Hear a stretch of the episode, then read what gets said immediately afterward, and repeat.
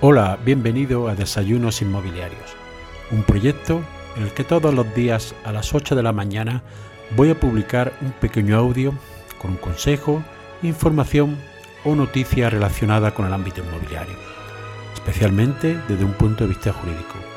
Mi nombre es José María Luque, soy abogado y me puedes seguir en mi página web abogadoinmobiliario.com. Para darte de alta las principales plataformas y seguir estos audios, lo puedes hacer en mi página web abogadoinmobiliario.com barra podcast.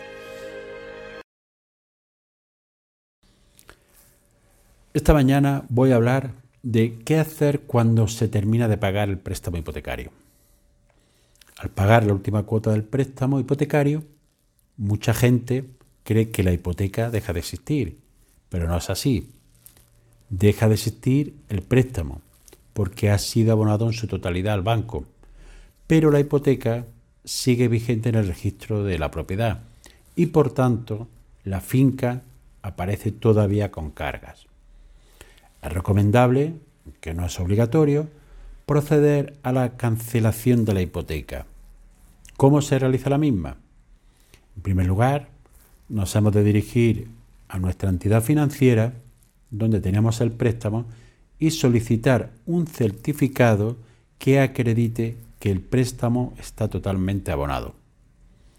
Posteriormente, deberemos acudir a una notaría para que realice la escritura de cancelación de la hipoteca, que debe de ser firmada por un apoderado del banco.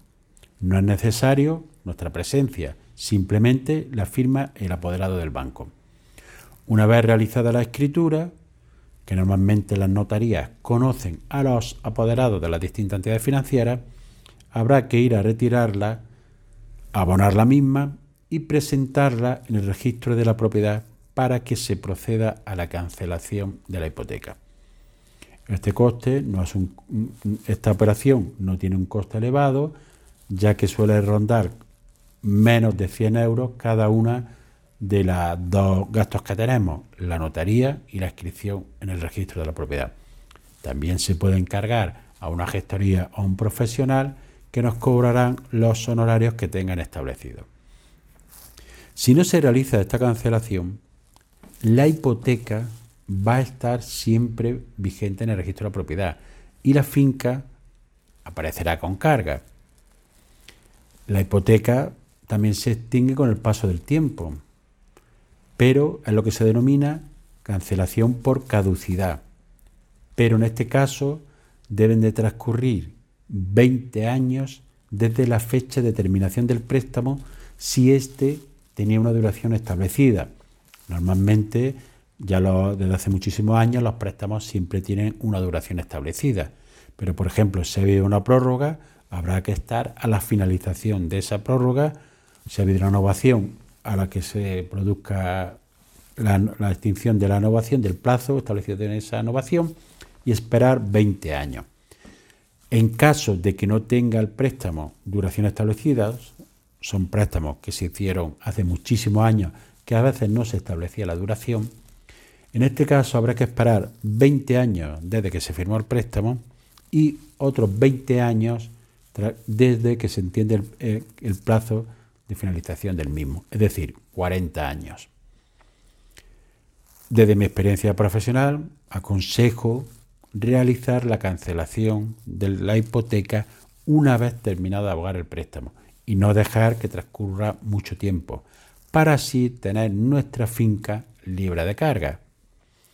Si transcurre tiempo, pues pueden surgir problemas, como que haya una fusión bancaria, que haya un cierre de sucursal, por lo cual ya tendremos que desplazarnos a otro sucursal. Si hay una fusión bancaria, suelen retrasar bastante la operación, ya que tienen que acceder a los archivos de la entidad que ha sido absorbida, por lo cual produce bastante retraso y en caso de que no hubiera surgido una compra-venta, una posibilidad de venta o cualquier otra operación, no la vamos a poder realizar o nos van a retener una cantidad de, una cantidad de dinero para garantizar esta cancelación.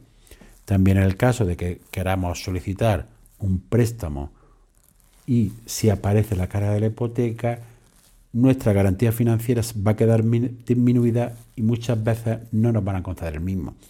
Si queremos solicitar una nueva hipoteca, va a ser requisito imprescindible que se cancele la anterior, que muchas veces lo realizará la misma entidad con el coste que ello sobrelleva que nos cobran por la gestión. Por eso, siempre aconsejo, terminar de pagar el préstamo, proceder a su cancelación.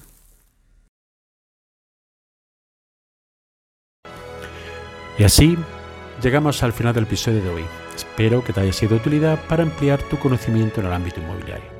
Si quieres que este podcast llegue a más personas, puedes compartir en tu red el enlace del episodio o darle una valoración positiva en la aplicación que utilizas para escucharlo.